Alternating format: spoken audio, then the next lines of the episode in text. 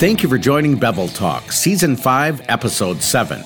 Today, we're taking another look at generations, how they have elevated the welding industry, and their best advice for success. Let's get right into it. Welcome to Bevel Talk. Today, we're back with Bill England, Dave England, Dale Mortensen, and myself, Danny Mortensen. We're going to pick up right where we left off, talking about education in the welding industry.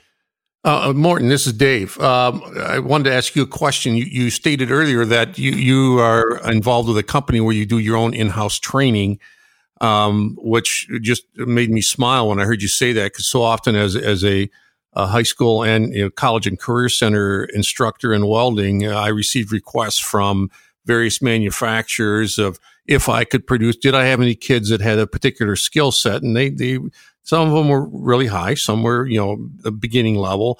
Um, but then they would get a little frosted when I'd have to say, you know, I, I, don't have them there yet, or I'd ask them the questions about, well, do you have an in-house program? And they're going, no, we're we're looking. And so I'm just really curious how you connected with a, a company that set up their own in-house training for their special their specific applications. So please explain that to me. I'm curious. My original hookup is because it was the owner of the company is a former student of mine who actually worked for me in the summers. Uh, he has a company that builds food processing equipment and he sends it worldwide.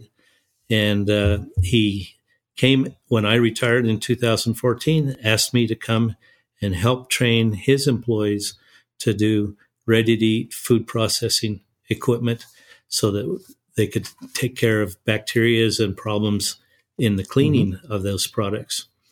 Uh, we went down and started. He recognized the need because of the the low volume of welders, the the number of welders out here in the West that are able to meet those standards. Right. He he wanted to train them, and in order to do recruiting, he also sent me out to some of the high schools to train the young men there and to get involved with their uh, Vic, their FFA projects. FFA. Yes. To, okay. to train them to to judge their skill contests and invite them over for different periods during the week to see what we were doing, and it generated a lot of interest.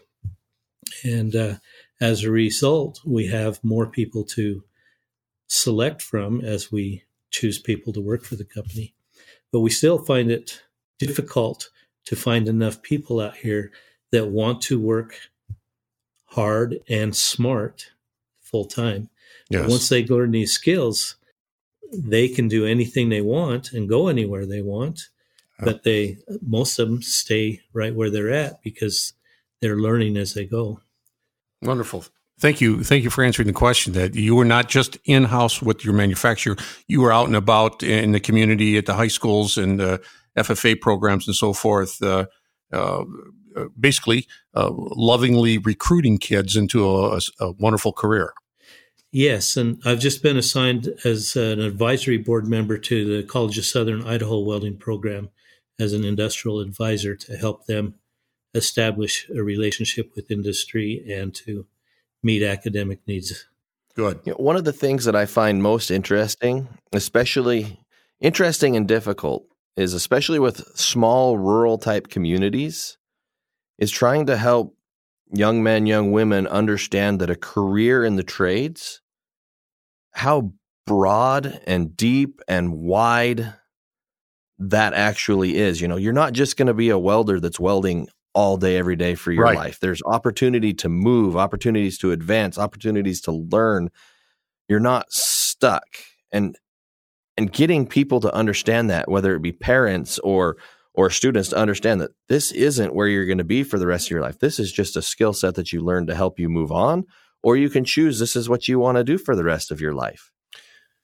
Yeah, let, let, let me piggyback onto that for a second, Danny. And, and I think, you know, when, when we look as, and I've got two daughters in high school right now, when, when we look at careers that these people are going into, there is very little information out there in regards to that career and where it can take you. Because if you're, you know, if you don't know anything about welding and your son or daughter comes home and says, I want to, I want to go into welding, if you pull up, say, uh, uh, the Department of Labor information as to what a welder makes, and you're like, okay, well, that's not bad to start, but how do I know what you can make five, ten years down the road? What's the career progression look like?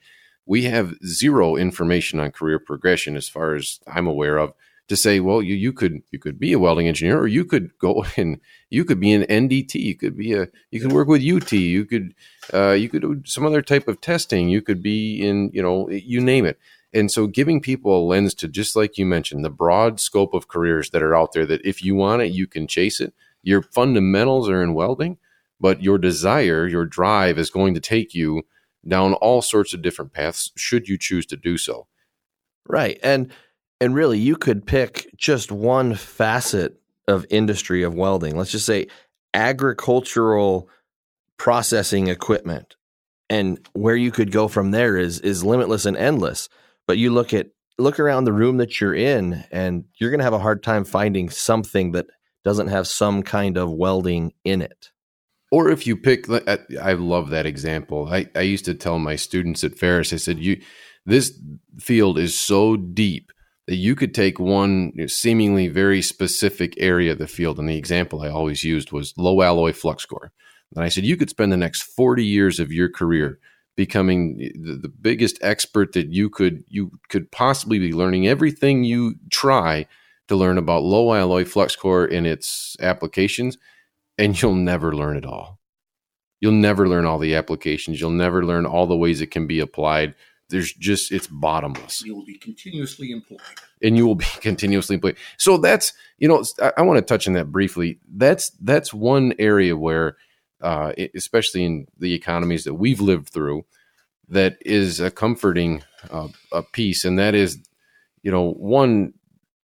I don't ever go to bed at night worried if I'm going to have a job tomorrow, even if this particular this job at ITW were to end. When I, I hope it doesn't, but if it does, I know that there's other doors out there I can walk through, and I, I don't. I, that to be able to remove that fear from somebody's daily life, I, I don't know if you can put a dollar value on that. Absolutely. Yes, and as as as they learn and develop the skill that goes with their current job, they are also picking up knowledge that they're sometimes not even aware of. You know, they're they're understanding physics, they're understanding chemistry, and they can spend their whole life in just one little corner of the welding industry and be an expert at it, and really know nothing at all compared to the whole industry as a whole. And one of the things that in industry and in education we need to teach people is that there's more than one way of solving a problem. There's more than one way to do it. And, you know, with the the studies that you see going on now and the different industries and different universities, you can see that people have are starting to develop processes that weren't, we weren't even thinking about when we were younger, Dave. Right. Right. That's and that's that's the key point. I, I I'm I'm falling right in line with the conversation that I hear from Danny and from Bill and from you, Martin. That is the things that I the the skills that I can teach kids, say at the high school level. I realize are just baseline, fundamental uh, uh, skills, and I encourage them say you can take this any direction that you want to. You could take this as far as you can. Wear a suit and tie every day. End up being uh, president of a company, or if you like and you enjoy just you know burning rod and being down in the fab shop, you can you can do that. I said it, there's so many different ways. And I like Bill's example of you know if you're going to do a was it a sub arc, mild you know low alloy material, and you could spend your life doing that. I mean, there's so much that you can do with this. And, and, Billy's um, comment earlier about. Uh, when he mentioned to the counseling department that he was going to go into welding engineering, um, the counselor actually came to me and uh, was kind of quietly, I want to say, surprised that Billy, you know, was going to go into welding. You know, she had the conversation with me and said, "But he's such a bright academic kid. You know, he's going to be, you know." you know, she's thinking he's going to be a rod burner forever. And, and I'm going, no, you don't understand, Kathy. I said, uh, Kathy was the counselor. And then I started sharing with her the information I knew from Ferris State and their placement. And, and I said, no, this is, this is the beginning. He starts off, he goes into welding engineering. If he wants to be down in the trenches burning rod every day, he can definitely do that. But he could also have a white collar job uh, running a product development division for, for Miller Electric um, cranking out the, the new technology that Mort was talking about and that's that's the neat thing about it because it and again it brings together as I heard Mort mention the the the, physics, the chemistry, the math, and so forth, and, and puts it together at your fingertips and allows you to either produce and develop the new equipment or produce and develop welds uh, on a pipeline or some other uh, fabrication uh, place. So yeah, we it was a it was a hard um, uh, learning curve, and I, I, still don't know if if if, if our Miss Kathy, our counselor, ever quite grasped the idea of being a welding engineer is not necessarily is you don't have to be a rod burner. You don't have to be down there, you know. Although I probably would have made more money if I stayed in the trade. Those guys and are doing pretty well. There's a lot of guys. It, it, there's a lot of guys that put, love just burning a rod and having a nice truck to yes, work in and go yes. home and go to the football yes. game. You know. And oh yeah, there are those guys well. who just love it, and that's great. And we and we need those we need those people, and they're they're happy and they're they're doing their things. But we also need the you know the the, the people back in uh, back in the engineering office developing new processes and equipment. Is your pipe welding equipment costing you time and money? It's time to reinvent your workday. Make the move to ArcReach technology from Miller, and don't walk weld. Get more information at millerwelds.com slash arcreach. Well, so I, I want to make just put a fine point on something that came up earlier, and that is you know the broad spectrum of, of careers. And and I was in a meeting last Friday, and I won't mention the company, but the two gentlemen that were the most senior welding managers in this this global construction company uh, both started their careers as welders, and you know they're the top of the heap. And I, I don't know if they have a, a, degree between them. I don't think it matters at this point. But uh, here, there's there were PhDs in the room. There were other engineers in the room, and uh, and we were all looking to these gentlemen for for guidance. And, and in this field, whether you have a degree or you don't have a degree, your years of experience count towards that that credibility, and and that's not taken for granted. I think we show a great deal of respect for those people, and uh, you know, and so I, I wish I wish people could get a clear lens to you know okay you start off your welding you the, the the world is still your oyster. That's fine. Even if you don't go to college go through an apprenticeship program you go into yes. the into the UA excellent. That's a that's a fantastic career. And one of the great things about my career experience is the great people that I've had a chance to associate with over the years really working hard and having good hard laughs and enjoying each other's company, solving problems, and just moving forward with life and enjoying it. It's there's so many opportunities in the welding career to to move from one place to another if you choose to. If you try, you know, like the old fashioned cowboys wanted to go from one ranch to another. And, and you don't need to start over at the bottom each time because you take your knowledge and skill set with you. And yeah, Go ahead. Well, so because and because it's I'm sorry, I, I get you got me excited about a point I, I want to make. I, I cut you off, but the it's a tight knit field, right? There, it's a small field, and the reason those cowboys like us can move from one ranch to the next is because you build a good reputation. That reputation follows you. It's not just about a piece of paper. It's about that union card or or your years of experience and your name that you've got out there. You're like Danny, you know, a young man, but he's got a great name out in the welding industry and, and he's respected. So uh, I'm sorry. No, not you, a problem.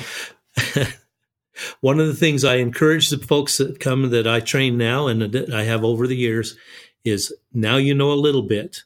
Watch the guys that have been in it for years and see how they solve Amen. the problem. Amen. Learn from them. Yes. And then teach them new things. Hey, Mort, I, I, want, I want to ask you another question. Speaking of old teacher to, to older teacher, you know, two old guys when you talk about being either staying down in the trench and being a rod burner or being a CEO, um, one of the things that I tried to teach my students was the nomenclature of, of, of, welding. There's there's what I call weld speak, and then there's you know engineer speak. And there's times that kids, you know, like like uh, give you an example when uh, my students talk about they'll just say arc welding. Okay, well if I'm around the farm, I know what they're talking. They're talking about stick welding. Okay, but if you're in a group of uh, engineering folks, let's say, uh, if you just drop the word arc welding, heads are going to spin and look at you, and the thoughts that are going through their head is, okay, uh, which which which subset of that are you talking about? So I smiled when you broke out shielded metal arc welding here just a moment ago. I go, okay, this is my kind of guy. There's a, there's a time in teaching my students and working with my students. There's a time to use your your weld speak when you're down on the floor with the guys that are burning rod every day. Then there's times you break out your engineer speak when you're standing uh, with a bunch of other professional people around a table or at a meeting, uh, so that they you, you understand one another. And that was that was a that was a really was one of those big things to try and teach my kids is when to use the proper terminology for what we deal with and uh, with folks. So because I've had yeah some people call me like go ahead like turn up the heat. Yes, turn up okay, the heat. Yes, exactly. yeah, yeah. Turn up the heat. Yeah. Oh, good. Good. so, so I'm going to ask. I'm going to ask Danny a question. Danny, did you get to have your dad as a teacher when you were in high school? I never did. Actually, I regrettably avoided like the plague having him be a, an instructor for me. Um, in a formal setting. Okay. Yeah, so, formal, yeah. I started off really young running around job sites and didn't want anything to do with welding, quote unquote. I think more so just because I wanted to be stubborn and obstinate. Um, but I did have him as a teacher every Friday, every Saturday, every every summer day. This is how we do it. This is why we do it. This is where we do it. And I'm going to go on for a second here, and then I want you to finish your question there, Bill. The one of the most important things I learned from him about welding was exactly watch the old guys, see how they do it, but also recognize that their idea plus your idea is more often than not a better idea than their idea or your idea. Good. Yes. And, and so, no, I didn't have him as a teacher. I wish I had but I did have him hand me my diploma and he retired the next day. So, oh, cool. cool. You, Life was complete. Yeah. Yes. yes. I, I, I, since we're talking about the father son thing here, um, Billy from a from a uh, early age, Bill had a desire to be uh, something in engineering. He, that was just something he and even some of his buddies in school, from elementary and middle school, talked about.